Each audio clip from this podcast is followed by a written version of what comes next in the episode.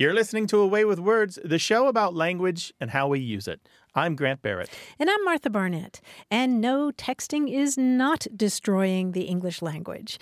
And if you want proof of that, then you need to run right out and get the wonderful book Because Internet by Gretchen McCulloch. She's a linguist who analyzes the language of electronic communication, so tweets and texts and the like. And Grant, I think you'll agree that it's a smart introduction to language and oh, linguistics oh, in general. Yes. And it's rich with insights about language in the digital age. For example, she points out that it's not that writing has completely changed in the digital age, but rather it's forked into formal and informal versions.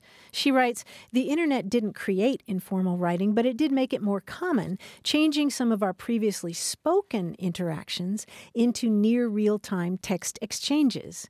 And she explains that in the process, we've been developing expanded systems of conveying emotional nuance through text. In other words, we've been crowdsourcing ways to make electronic communication more personal mm-hmm. and not less. For example, take emoji.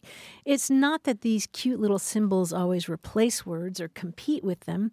Many emoji function like gestures. They accompany speech online, much as we naturally gesture when we're talking. Yes, a smiley face in a text can indicate happiness. You know, yay, I got the job, smiley face. But depending on the context, the smiley face might supply a more nuanced meaning. You might add one to a request to make it a little more polite, or you might soften a statement that might otherwise be taken as an insult. In other words, emoji create this kind of typographical tone of voice in a medium that's potentially impersonal.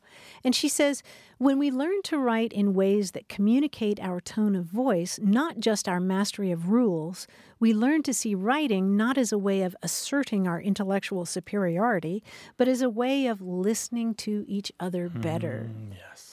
Grant, you and I have both been recommending this book. You love it too. Yeah, yeah. Because Internet by Gretchen McCulloch is one of the best linguistic books I, I've read in probably 10 years. Mm-hmm. You and I are sent bunches of books all the time about language, but this one kind of rises to the top because she does a great job of summarizing the truth about Internet communication rather than perpetuating these myths and these suspicions. She actually goes out for the data and actually demonstrates again and again and again through history and context and data what is actually really happening. It's so smart. And she's written it in the casual voice of the internet. So it's very readable. This is not a dense academic tome that you'll use to fall asleep at night. This is the rich, funny, well written, easy to read thing that you could do at the beach or do at the uh, in the morning with your your oatmeal. It's just fabulously well written, well well researched, and just highly recommended. Yeah, yeah. A lot of it is very funny, very lively. Uh, she has, I have to say, this sort of nerdy delight. Oh, that I... she's our people completely. And I yeah. know Gretchen McCulloch, and my recommendation would come uh-huh. even if I didn't know uh-huh. her. So that book again is Because Internet by Gretchen McCulloch. And you know what? We should talk about it later in the show. Let's do that. And you okay. know, if you've got linguistic books that you recommend, something you think that Martha and I need to read, we are open for business. 877-929-9673. Email words at waywordradio.org or tell us about your favorite linguistic books on Twitter at W-A-Y-W-O-R-D. Hello, you have a way with words. Hi, this is Nadine. I'm calling from San Antonio, Texas. Welcome. How are you today? Doing oh, we're well. great. What can we do for you? My boyfriend and I were discussing a word the other day, and we kind of got into a debate. The word surprise is the word we were talking about because we were talking about how when certain things happen, I said, Yeah, well, you can have a bad surprise. And he looked at me and says, No, you can't. And I said, Yes, you can. I said, and I gave him some examples about, you know, simple things like, Okay, I'm pregnant, and yeah, that's a bad surprise. Um, you know, or you get somebody maybe throws a surprise party for you and and you're not expecting it and maybe you know you weren't prepared he insisted that you can't have a bad surprise. And i disagreed. So maybe you can kind of well nadine what's his argument? What what would he have you say instead of a bad surprise? I really didn't understand. If you want to know the truth i couldn't understand him because i didn't know where he was coming from with it. Maybe he had a um, sheltered childhood and all the bad things I, were kept from him well, you know what? I, I don't. He has an English degree, and he is. I will give him credit. He's very, very smart about a lot of words. Yeah. Um, but I just I disagreed on this because he said that he doesn't feel that you can have a bad surprise because hmm. the word because surprise is not bad. Right. And and my research, what I have shown is that over time people have associated the word surprise as being good when in actuality it, it can be bad. So I just needed some experts as yourself to kind of hopefully give me support or at least you know clear it up for us. so often on this show when we're asked to arbitrate these cases we're a little waffly and wishy-washy. I'm pleased to say that at this point you are 100% correct and your boyfriend is wrong. That is totally awesome. Please and I can prove it. You. I'd love to hear more. I can prove it with data. Okay, here it is. We've talked about corpora on the show. These are large bodies of text that are analyzed by computer programs that mark them for part of speech, and you can figure stuff out. You can actually look at the relationships between words. And so, what I've done here is I've punched in the noun surprise, not the verb, and I found all of the adjectives that are most often matched with the noun surprise. And here they are in order of frequency big, pleasant, nice, nasty, huge, unexpected, unpleasant, welcome, hidden, delightful, unwelcome, sudden, shocking, unwanted, utter, rude. Mm-hmm. So, what we're finding here, again, tons of negatives there. Nasty is the number four the number four. And that's clearly a negative. Big is arbitrary, a big surprise. You mentioned a baby. A big surprise for a baby coming could be very good news or very bad news, depending exactly. on whether or not you wanted a family. Exactly. Right? And so, uh-huh. so really, any noun in our language can always be graded or adjusted or modified by a modifier, by an adjective or an adverb. You can do things to any noun. There's no inherently positive noun that can't somehow be turned into at least a little more negative right? Words don't stand alone. It's all about the company they keep in the language, right? Mm-hmm. Context matters. So we can look at a dictionary definition and it will guide us, but really the ultimate meaning of a word is how it is in a sentence. And so surprise is often associated with negative adjectives like unpleasant and unwelcome and rude. Nasty. Nasty. So I will recommend that you look up the words BYU, as in Brigham Young University Corpus, okay. and it will take you to this really complicated site that lets you analyze text. The instructions are there. You can actually do exactly what I did and look this up. There's a okay. bunch of corpora to choose from, and you can uh-huh. actually match the adjectives to the noun and show him this. And I think once he sees the data, he'll be like, oh, yeah, all right, maybe I didn't consider this fully. Maybe da da da. And I think he'll get there. I think he'll arrive where you are already. Well, He'll he's, catch he's up. very much into researching and data and things like that.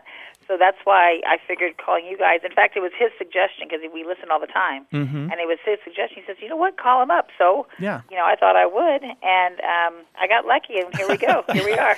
so, what is owed? What's what's what's? Is there anything on? We always ask this. What's on the line here? I think I deserve a really nice vacation somewhere. Oh, nice. Yeah. Well, I, it, I, think um, I think it's about time. So. Yeah, maybe he'll surprise you. San Diego in January, yeah. maybe. Yeah. January could be a good time. Absolutely. All right, Nadine, thank you so much. Absolutely. Thank you so much. I appreciate it. Take care okay, now. Take Bye-bye. care, Nadine. All right, you too. Bye bye.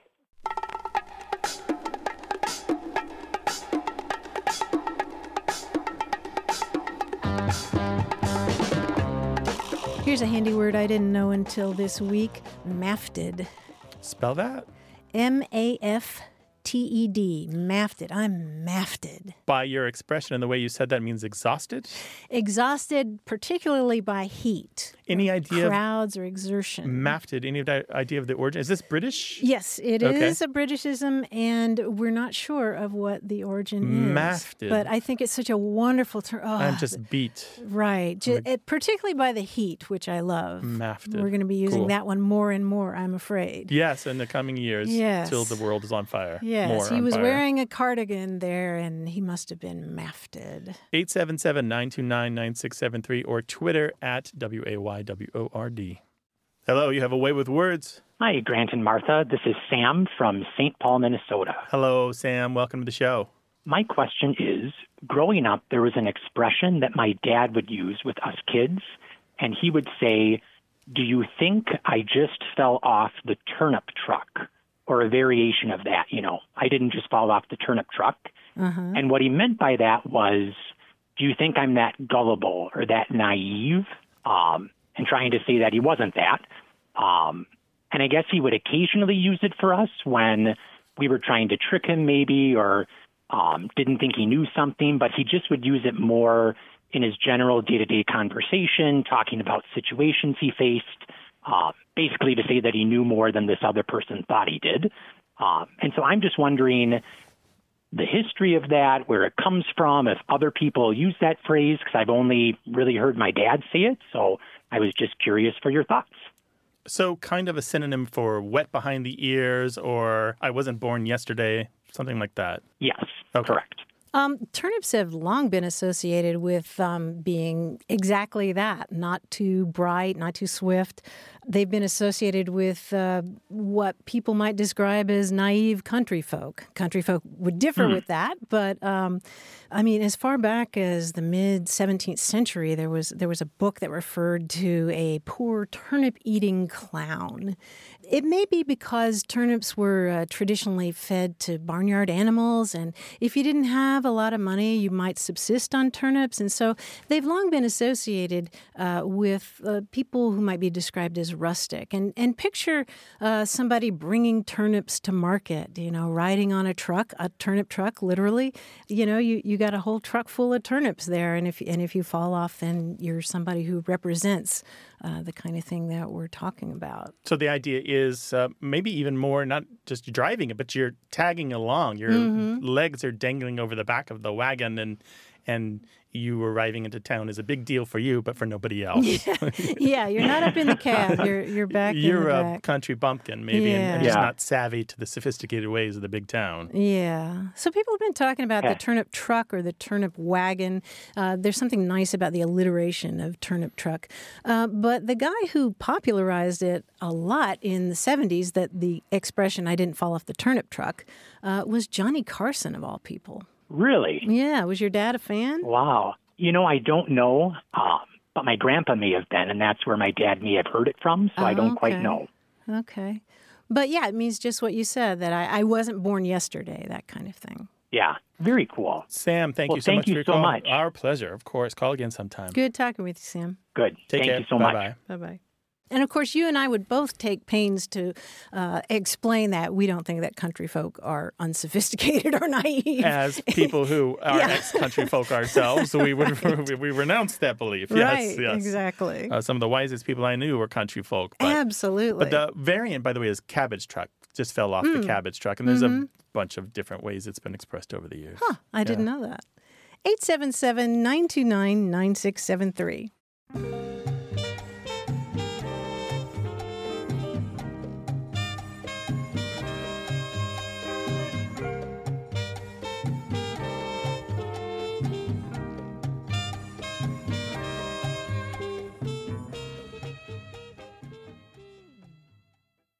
You're listening to A Way with Words, the show about language and how we use it. I'm Martha Barnett. And I'm Grant Barrett, and we're joined by our quiz guy, John Chaneski from New York City. Hey, John. Hey, Grant. Hey, Martha. Hey. You know, it's uh, it's nice and warm here today. Uh, thinking of going out and getting uh, just sitting out in the sun and having a drink, and that got me thinking about drinks.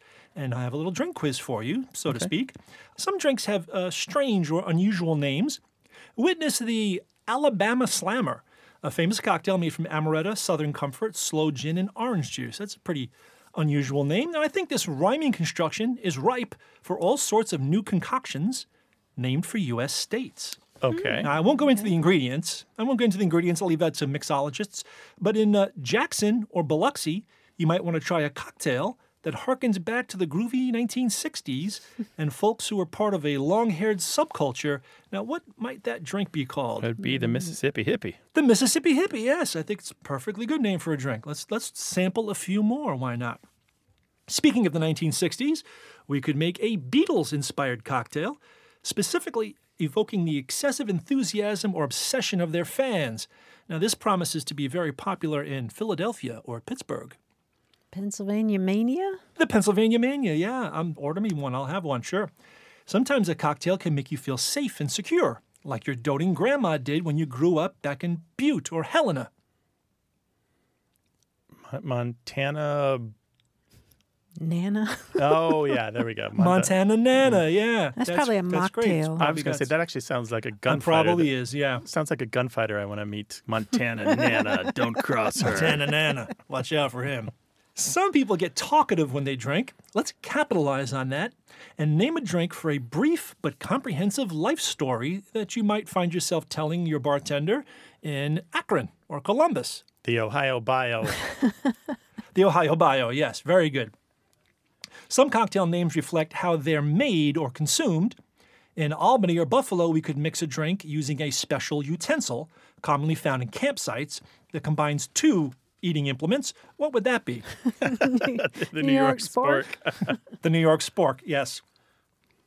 Some drinks are made for consuming at brunch, some for late night imbibing. Suppose we create a cocktail specifically for drinking at twilight or dusk. This might go over big in Cheyenne or Laramie.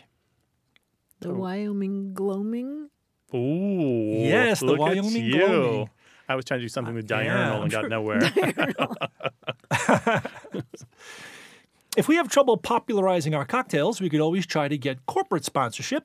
I'll bet we could entice a long standing gas station company with a star on its logo to brand a cocktail in Santa Fe or Albuquerque. the New Mexico Texaco. the New Mexico Texaco. As a reminder, do not drink and drive. We'll make, we'll make that one the cocktail, the uh, mocktail, if that's okay.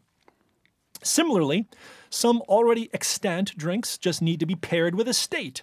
Now, there's a pale lager beer made in Mexico that would be very popular, I think, if we branded it to drinkers in Phoenix or Tucson. the Arizona Corona. Corona. The Arizona Corona, yeah. I'm going to step into the hallway and enjoy a nice Florida corridor. Now, don't oh, forget, whatever you do, please That's nice. Please, whatever you do, drink responsibly and don't drive. Thank you. Thank you, John Chaneski, our Hawaii quiz guy. Thank you, guys. We appreciate you being here. Take care, John. My pleasure. See you next week. We do a quiz every week. We do a language show every week, and we'd love for you to be a part of it. 877 929 9673. Hello, you have a way with words. Hi, this is Sherry from Green Bay, Wisconsin. Hello, Sherry. Welcome to the show. Sherry. What's up? Hi, um, I was just calling to find out uh, a phrase that my grandmother used to say to me all the time. She said, uh, if ifs and ands were pots and pans, a tinker would have no trade.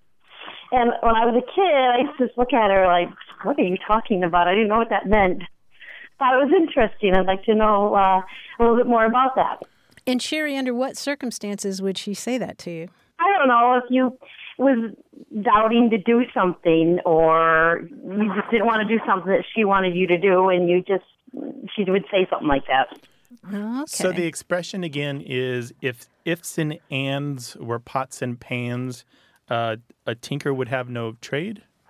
That's what she'd say, yes. Okay. hmm And Sherry, what's your understanding of what a tinker is? I think it was something that would go from town to town, you know, back in the old days and um and fix things and sell things to people. Like maybe like a tra- traveling like wagon or so, something like that. hmm Yeah, yeah. Since the 13th century or so, the word tinker is referred to a kind of itinerant craftsman who goes from town to town, as you said, and and usually is mending pots and pans or or other metal utensils like that. And the expression "if ifs and ands were pots and pans, a tinker would have no trade." Um, versions of that appear in various sayings that that are basically saying it's not enough to wish for something; you have to make it happen.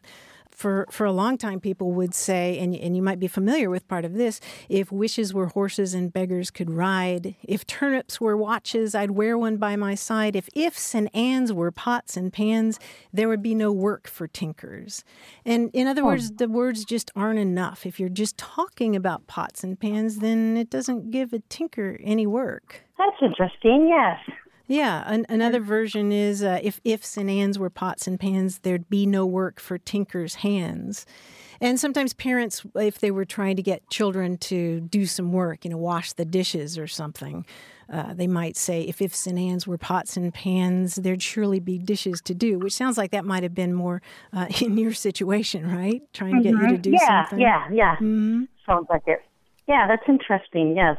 We talked on the show before about Dandy Don Meredith, the sportscaster who used to say, If ifs and buts were candy and nuts, wouldn't it be a Merry Christmas? Again, kind of yeah. wishful thinking. I like that. I like that one. That's funny. Well, cool, Sherry. Thank you so much for your call. We really appreciate it. Thank you. I love your show. Thank you. Appreciate it. Take care. Thanks, Bye-bye. Sherry. Bye-bye. Bye-bye. 877 929 9673.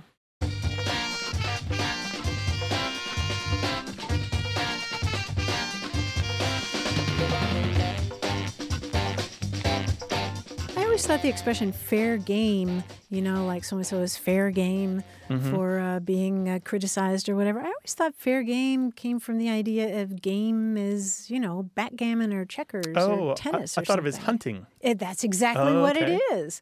Yeah, a game originally referred to an athletic contest or something like backgammon.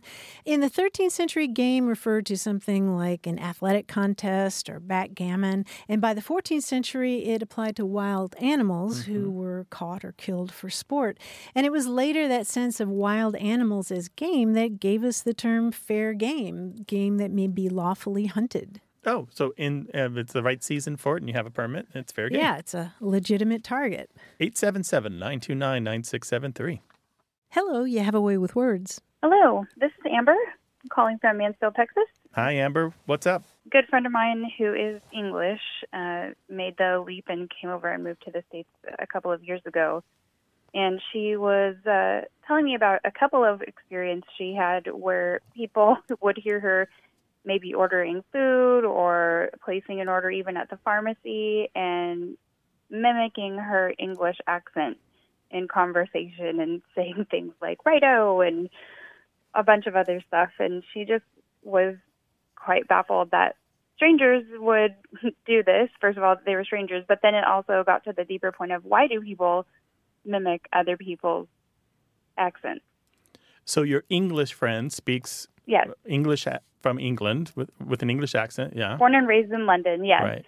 And comes to the United States. I'm just kind of summarizing here, and Yes. and just everyday encounters finds that people imitate the voice. yes. Do they do it in a mocking way, or out of curiosity or appreciation?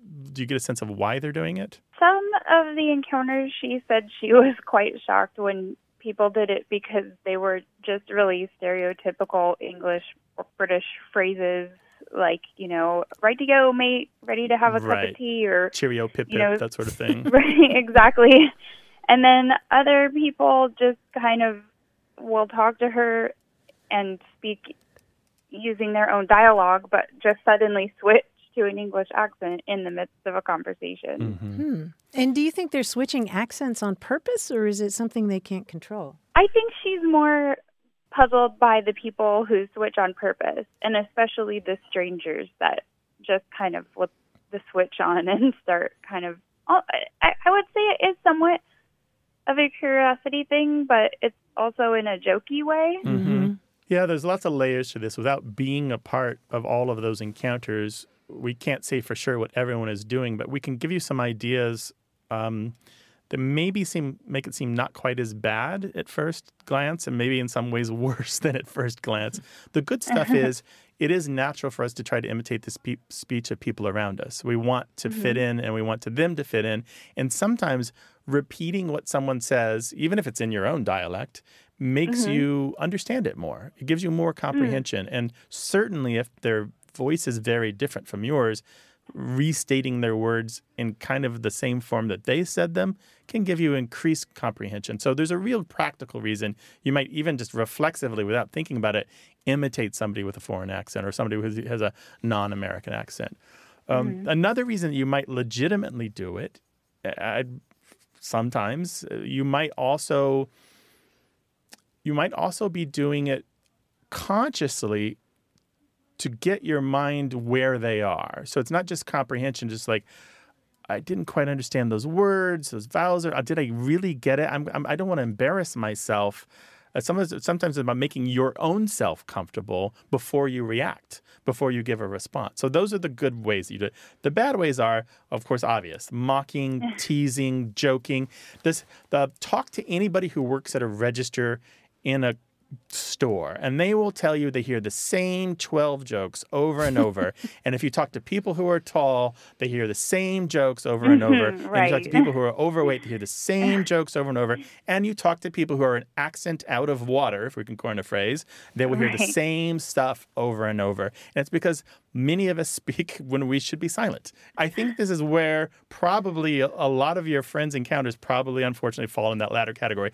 I think you're right. thoughtless speech from others who should be silent. Yeah, that's a good way to put it. Thoughtless speech.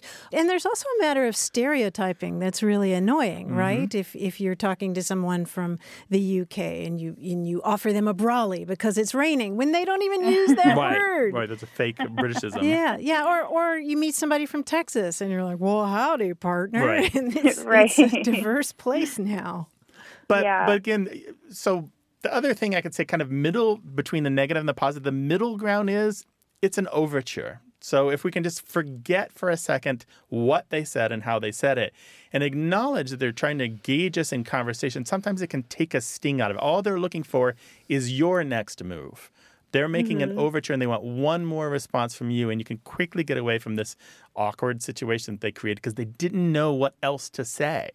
So that's the middle between those two. It's a it's the bad thing to say, but it is the thing that was said, which will get you to the better part of the conversation quickly, right? You just move past the awkwardness. It's kind of like that initial thing is your first date, and then everything after this, the Right. successive date where things go better and you actually have a chance at a relationship. That's a very generous take, Grant. I can see how this woman would be annoyed. Yeah, I'm not always that. I'm not always that way. But I've I've encountered. I lived in France for a year and um, did my best to speak French, and even friends would imitate my American accent, and it got Yeah. to where. I would imitate Americans speaking American English and crack them up because I was imitating them, imitating me, over articulating my words and doing really big R's at the ends of things. And they thought it was hilarious. But it, that was, that's how I handled it. I just made fun of them making fun of me. I lived in England too, which is where I met her, and Okay. I did kind of the opposite, where I toned down my American accent because I didn't want people to kind of spot me, and you know, I just kind of wanted to blend in as much as Yep. possible. Yeah. Yes. Yeah, I can relate to that. Having having grown up in Kentucky and gone to school in upstate New York, and you know had people look at my feet to see if I was wearing shoes. You know, I yeah, I definitely definitely changed my accent. But I think the fundamental thing I think the three of us are agreeing on, and anybody who thought for more than a moment about this is when you encounter someone who speaks differently than you, the first thing out of your mouth shouldn't be an imitation of their speech. It should be a greeting, a compliment, um, some other kind of outreach to them, not not remarks upon how they're speaking. Amber, thanks for bringing this question to us. It's a good one. Yeah, I am glad that you took the call, um, and thanks thanks again for just inviting me to come on the show. I appreciate it. Our pleasure. Sure. Take care now. Y'all have a great day. you Thanks, too. Amber. Bye. Bye-bye. bye bye. Call us with your language question, 877 929 9673, or send it to us in email. That address is words at waywordradio.org. And if you just can't wait to chat with us, hit us up on Twitter. We're at Wayword. Hi there, you have a way with words. Good afternoon. Good afternoon. Who is this and where are you calling from? My name is Paul, and I'm calling from Cape Cod on Massachusetts. Oh, Paul, welcome to the show. Thank you. What's up? Uh, I have, since I was a kid, uh, many, many, many years ago, uh, have been mystified by the title Commander in Chief versus Commander and Chief. And I have never found anyone that gave me a straight answer on that. If you could come up with a straight answer as to why it's in instead of and. Absolutely. Yes, we can. So you're saying why is it Commander in Chief, that's I N, instead of Commander and Chief, A N D, right? Yeah, it sounds like a very peculiar title. It is. Um, what you're hearing is a remnant of its foreignism. It's a construction borrowed from French. You know, when the Normans invaded the British Isles and brought all this French over, a lot of the managerial titles and military titles and legal titles were borrowed into the the superstructure of the British way of life. And one of those was this whole en chef idea. Somebody could be en chef, meaning there are a lot of people who do this job, but this is the principal one who does this job. This is so the commander in chief isn't the only commander, but he is the head commander. And if you think about chief as being similar to Um, chef, uh, they're the person that runs the kitchen. They are the topmost boss. And actually, even in French today, chef often means boss or supervisor or CEO or head of the company. And so it's just this little French remnant. And you you were very observant. You heard that. You heard this like this isn't fully English, right? And it's not quite. There's like a, a fraction of a percent there that still has that Frenchiness to it. Okay, that's the solution to my problem. Yeah, we have it in one other construction in English. You probably have heard of editor in chief. Edit, yes, okay, editor, okay. So it's the that- same. It's the same That's construction. not prominent in my mind. The, uh, when you're talking about a president, is when it really came into focus. Yeah. So so editor in chief. There uh, for a publication, there's tons of editors, but this is the one that matters the most. This is the person at the top of the hierarchy. Okay, terrific. Cool. Yep.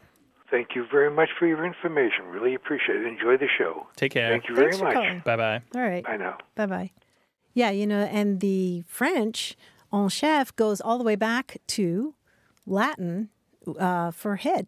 Nice. It's, it's related to capital and all those oh, words. you know, cool. capital so head punishment. meaning figurative, Yeah. the top of a thing, Yeah. right? That's cool. Mm-hmm. There's something that's been niggling you and bothering you for a long time about language. You- You've been sitting on it and waiting for a chance to talk about it. This is that chance. 877 929 9673. Email words at waywordradio.org or ask on Twitter at W A Y W O R D.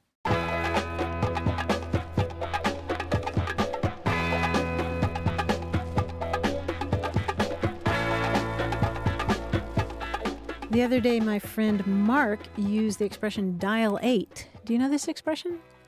Not dilate as in to grow larger No. or smaller, like an eye iris. No. No, no, it's like dial the number eight. Oh, no, I don't know this. What is that? Well, it's a baseball term. Back in the 70s and 80s, before cell phones, hotels had special lines for long distance, and you accessed those lines by dialing not nine to get out, Mm-hmm. but eight if you were going to make a long distance call. And so if a player hits a home run, then his teammates would say, he really dialed eight on that pitch. Because he's going long distance on the Yeah. ball. Yeah, Nice. that okay, nice? that's good. That's a new one for me. Yeah, Love it. outdated. Yeah, it's in Paul Dickson's baseball dictionary. I double checked. Send us your stuff, words at waywordradio.org.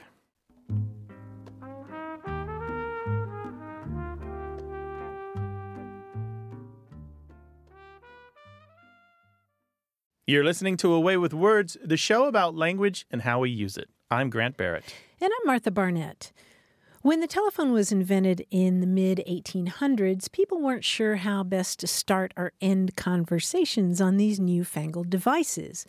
If you wanted to greet someone in person in those days, the polite thing to do would be to say something like, Good morning, doctor, or Good morning, Mrs. Jones.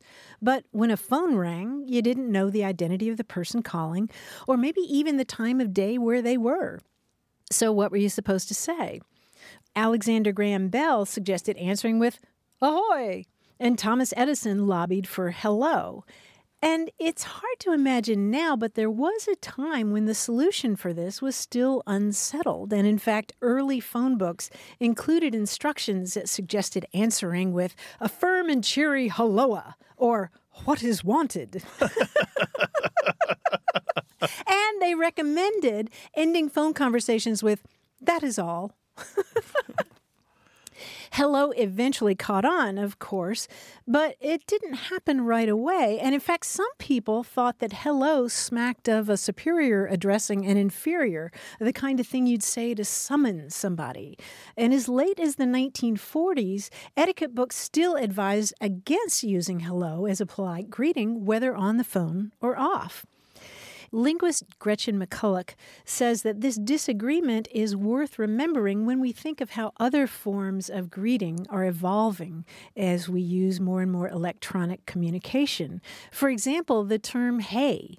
Young people tend to be fine with greeting each other that mm-hmm. way. I'm fine with it, but there's still some older people who bristle if you address them with hey. And there's also this lingering generation gap around technological interruptions. And in her book, Because Internet, McCulloch writes Younger people find that responding to a text message in the company of others is reasonable because you can integrate it into the pauses of the conversation. But unplanned phone calls are a gross interruption because they demand your attention instantly, completely, and unpredictably. And on the other hand, older people are perfectly happy to interrupt or be interrupted by a voice call because they're unexpected and therefore urgent, but find the sight of someone texting an imposition precisely because you could have put it off until after the conversation entirely. And she offers some helpful advice for navigating all this that I think we can all take. She describes it as a call to humility when we're thinking about language. She says if conversational norms are always in flux and different at the same time among different people, let's not be over hasty to judge. Let's ask clarifying questions about what other people mean rather than rushing to conclusions. Let's assume that communicative practices which baffle us do have genuine important meaning for the people who use them. We don't create truly successful communication by winning at conversational norms. We create successful communication when all parties help each other win. Oh, She's Gretchen. Right? Oh, she's so fantastic. it's a manifesto for our show. It is. right? It's very similar to what you and I have been saying uh, because we're part of the larger linguistic community. Mm-hmm. But Gretchen has this fantastic way with words and She does. phrasing what is widely understood in sociolinguistics in a way that you can use it and apply it to your daily language. Yeah, great example. So the it, book right? is Because Internet by Gretchen McCulloch. We both highly recommend it. And we'd love to talk with you if you've read the book and have comments about it, or you want to talk with us about any other aspect of language. Call us 877 929 9673 or send your thoughts in email to words at waywordradio.org. Hello, you have a way with words. Hi, Martha. Hi, Grant. This is Dane. I'm calling from Los Angeles, California. Hi, Dane. Welcome to the show. What can we do for you? Well, I'm a high school teacher in Los Angeles here, and a lot of teachers at staff meetings and around campus have different opinions about high schoolers and teenagers using profanity. And I thought, I know Grant has a child who's close to high school age, Yeah, and 12. you guys have studied language, and I was wondering what your guys' opinion was about teenagers using profanity um, as they develop their language and sort of their own personal vocabulary. And Dane, do you mean using it in the classroom or with each other around the hall or what? I mean profanity in a broad context, but teachers definitely have different rules varying based on how they hear students use it. I think it's sort of unavoidable Mm-hmm. in some aspects of students socially within their friend groups, Yeah. but I know it also bleeds into the classroom context as well. And uh, teachers have different rules about how they enforce that in their own rooms. And I was hoping to see if maybe there was some sort of consensus or advice that you could give so the next time the topic comes up, maybe I have something to contribute. you tipped us off to an important thing here. It sounds like teachers each have their own different levels of acceptance in each classroom. So these kids are having to negotiate multiple relationships with adults where maybe it's allowed at home or allowed with a certain uncle or family friend. And one teacher, maybe the gym coach is a little more forgiving and the science teacher isn't. Or I mm-hmm. don't mean to stereotype professions, but I'm just saying. Yeah. And so they've got to negotiate that. And they're in a point in their life where they're negotiating everything, figuring out who they are and what they want to become and what friends are like and what romance is about. And, and it's a real awkward time for them. So the more of this decision making we can make easy for them, the better off we're all going to be. So here's what happens in my house my son is allowed to curse, but he's only allowed to curse if it's uh, not about other people. And he cannot use offensive language about individuals, and he never does. So it can't be about insulting or, or slurs against people. It can't be about criticizing somebody in a way that um, makes them feel diminished or small. And we definitely follow the rule about there's no punching down. By that I mean you don't you do not curse in a way that goes after people who are already in a bad position. It has to be about momentary anger, like darn it, or or or, Yeah. or you know, or shoot, that sort of thing. Uh, we do allow emphatic cursing, so you can say this is a gall darn terrible situation, something like that. But none of the rest of it really is suits him. Fortunately, he doesn't really feel the need to express himself through obscene language. Dane, I'm wondering are there guidelines uh, provided by your school district? Our school site has certain behavior expectations, but profanity is just sort of lumped in, I think, in maybe a uh, more draconian of just don't allow it, Mm-hmm. which I think neglects what Grant was just saying that there's different uses and different types and, and applications of profane language. Yeah. Right. And that's why I've sort of disagreed with maybe the fundamentalism of it of just absolute no's versus absolute yeses and neglecting the gray area there. yeah, there's a whole range of Yeah. words. I mean, is it okay to say sucks? Right, exactly. Exactly. With schools and situations like that, because there are all these different standards for all the different adults in their lives, you really do have to do a black and white situation. You just pretty much say no obscene language, mm-hmm. period. Because you don't want to spend Yeah. your time negotiating, is this okay? Is that okay? You just say no. And you acknowledge mm-hmm. that elsewhere the rules might be different. You just say, in this place, in this mm-hmm. time, with these people, there's no obscenity. There's no taboo language. None. And it's just easier for the kids to negotiate and they don't have to think about it. They just say, oh, yeah, no, I'm not supposed to say that. And they move on. Yeah. And at home might be different or, uh, you know, after school hanging out with their friends, it might be different. But simplicity is the key here. In my house, our rules actually are organic and they've developed over the years. I remember when my son was a little bitty, he stubbed his toe and he said one of the four letter words that he'd heard from me. and I was like, oh, yeah, I need to work on this. I need to figure out Yeah. the relationship he's going to have with this part of our language. And we've worked on it. So, and it also, that means it's not something that happens quickly. You negotiate it over Yeah. time and it changes. The rule that you follow about profanity when you're 10 is not the same one you should be following when you're 20 or 30 or 80. Dane, I'm also wondering about enforcing the rules. I mean, what kind of consequences do students at your school face if they if they transgress? Um, generally, it's just a verbal correction of watch your language or watch your mouth. Mm-hmm. But I think with to touch on what Grant was saying about using it directed at other people, that opens up a lot of discussion about bullying or harassment, Sure. and that's treated a lot more seriously with Right. like mm-hmm. suspensions That's or right. referrals and mm-hmm. whatnot. frankly, adults don't always see the difference between those different kinds of taboo language. I, I prefer that term over obscenity and cursing, by the way, because we are mm-hmm. talking about more than just the words that become stigmatized. We're talking about s- stuff that, because of its meaning and its cultural implications, carries a lot of baggage. And so that's why That you is true. avoid you avoid some of this stuff. So this is a really complicated topic. Uh, Dana, I appreciate you posing this question to us because it's important to have the discussion and so people can come to an agreement rather than outside of the school just assuming that the world needs to behave as it does inside the school. These are different arenas. Yeah, it sounds like lots of opportunities for teachable moments there. Sure, yeah. Definitely, definitely. I appreciate you guys uh, give me some great advice and Yeah. some great insight into how I can bring this subject up with my fellow teachers and with my students. Yeah, absolutely. Thank you. And again, let us know how this evolves at your school. We're really interested in your story and how this plays out, okay? I will keep you guys abreast. Thank you very much. It's Take- been a dream come true. Take care. Thanks, Bye-bye. Dane. Bye bye. Bye. Have a good one. 877-929-9673. Email words at waywordradio.org or tell us on Twitter at W-A-Y-W-O-R-D. Hello, you have a way with words. Uh, hello, my name is Natalia. I'm calling from Sierra Vista, Arizona. Welcome to the show, Natalia. How can we help you? Yeah, so I have a question. Uh, but first, I want to tell you a little bit about myself. Um, I grew up uh, in Ukraine in a small village where we had our own chickens. But for some reason, my parents and people around me would call chicken drumsticks Bush's legs. So apparently, after one of the American presidents. And um, I remember myself being very confused and skeptical every time my mom offered uh, legs of Mr. Bush for dinner. So I decided to call you guys and uh, find out the origin of this phrase. So, just to recap here, you're from Ukraine, and when you were growing up there, the chicken was sometimes called Bush's legs, Uh, not the chicken itself, but the chicken drumsticks. the drumsticks. And this was after an American president. Yeah, exactly. Okay, very good. And now you live in the United States in Arizona. Yeah. And do you still call it Bush's legs? Yeah. How do you say Bush's legs in Ukrainian? Noshki busha. Noshki busha. This is this has got a story back there. I know it does, Martha. It does indeed.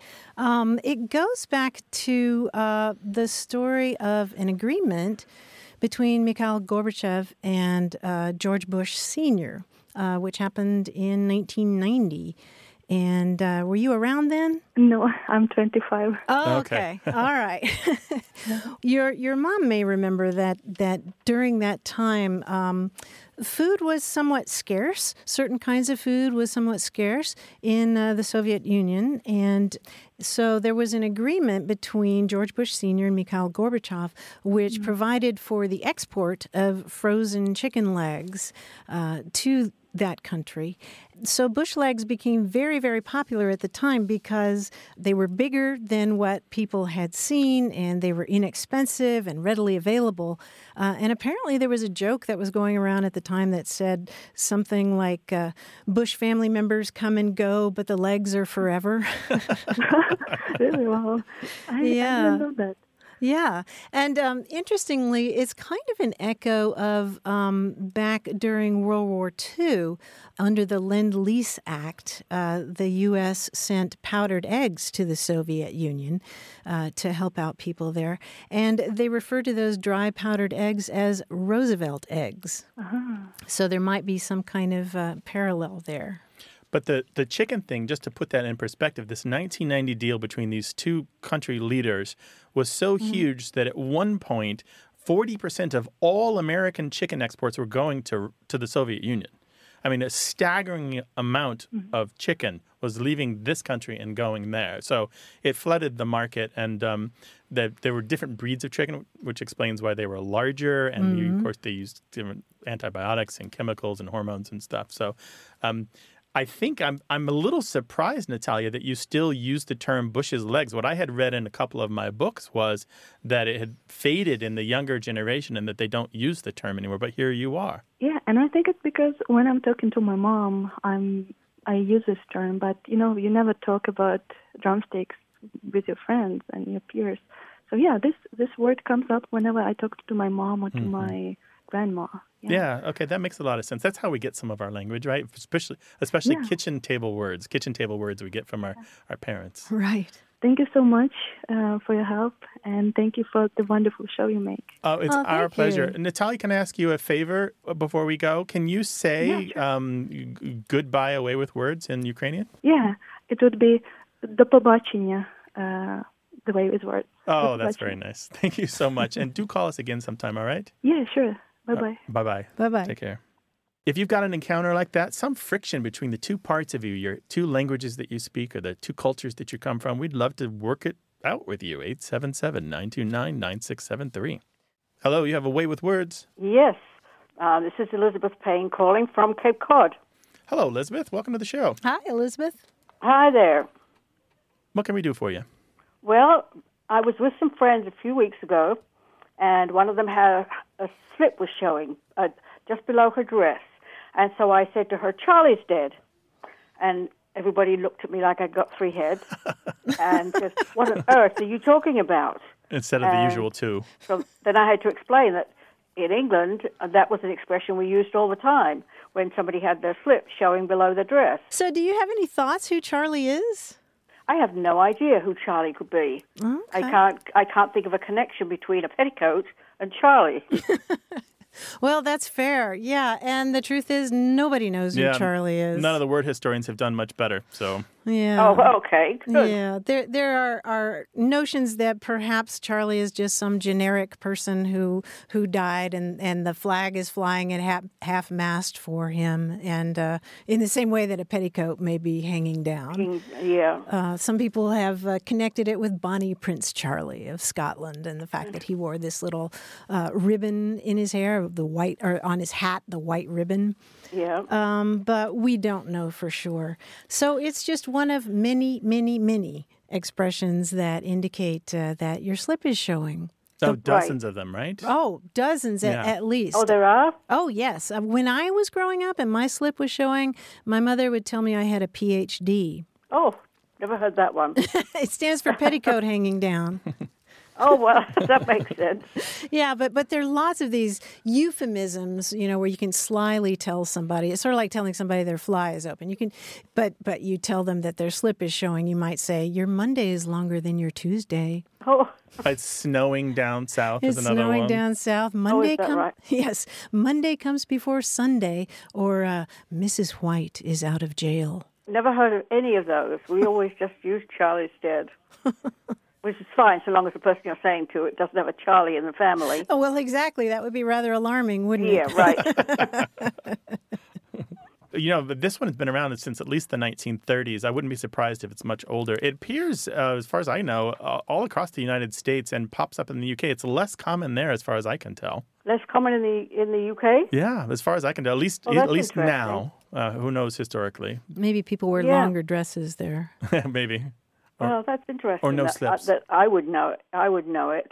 Um, living in England. Yeah. Uh-huh. But you've been stateside for a long time then. Yes, I have. I've lived overseas since 1980. Oh, 1980. Oh, very Mm-hmm. good. Well, Elizabeth, thank you so much for sharing this with us. And uh, Well, thank you I'm sure we're going to be flooded with a lot more it for me. expressions. With, yeah, of course. And I suspect that you have lots more stories to share, so I hope you'll call us again sometime. Oh, I do. All right, take care now. Thank you very much. Bye-bye. Thank All right. you. Goodbye. Bye bye. 877 929 9673. Email words at waywordradio.org or try us on Twitter at W A Y W O R D. Thanks to senior producer Stephanie Levine, director Colin Tedeschi, editor Tim Felton, and production assistant Tamar Wittenberg. You can send us a message, subscribe to the podcast, get the newsletter, or catch up on hundreds of past episodes at waywordradio.org.